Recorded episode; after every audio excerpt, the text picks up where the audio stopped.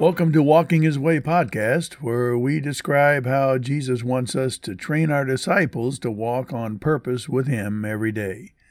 My name is Don Fanning. It's so easy to make God in our own image that we think we can be acceptable to Him no matter what we do in this life. Surely He loves us and He'll do us no ill. But remember, God's mercy to mankind is not forever. Listen to gain some understanding in your life. Romans chapter 11, verse 20. Paul wrote, Granted, they were broken off, that is, the Jews were broken off, because of their unbelief. But you, Gentiles, stand by faith. Do not be arrogant, but fear. In today's passage, we must identify who is the they and who is the you. Paul is describing God's sovereign decision to choose the Gentiles of the world the you, and he has put aside some of his former chosen people, Israel, the they.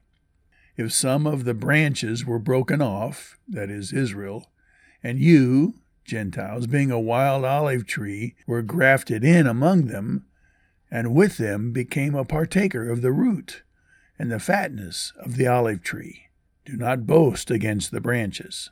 Romans 11, verse 17 and 18. That is, don't think you're superior or more special than the Jewish people.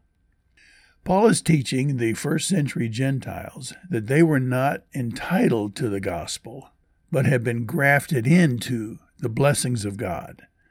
It was because of God's grace that he chose to spread the gospel among the Gentiles, but that may not last forever. First, only some, it says in the text, of Israel were broken off. God, as Paul expressed, is still reaching out to anyone who will believe, even Israel. Paul said, I magnify my ministry, that is, to the Gentiles, if by any means I may provoke to jealousy those who are my flesh, Israel, and save some of them. Romans 11, verses 13 and 14, just the verses previous. God is always gracious to those willing to stand by faith, not trying to impress God with their goodness, because no man is good. Secondly, God changes situations for his purposes. God will lift, as it says, the blindness in part that has happened to Israel until the fullness of the Gentiles has come in. Romans 11:25.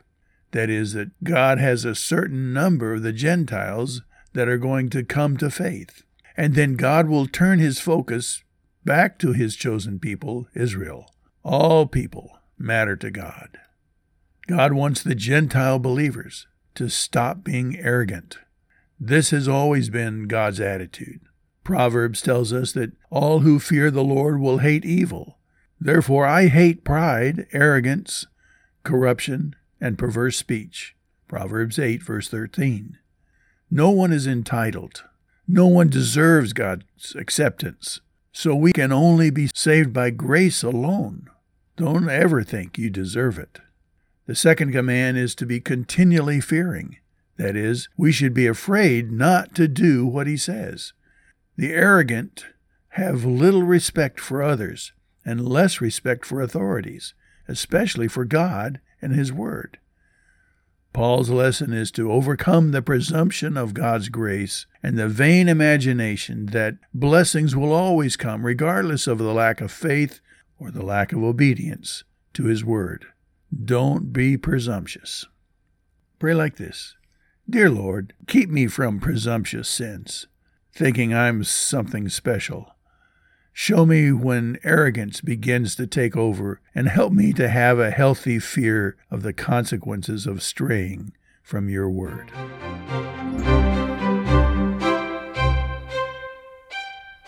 Well, thank you for listening. And again, let me encourage you to share this podcast with your friends.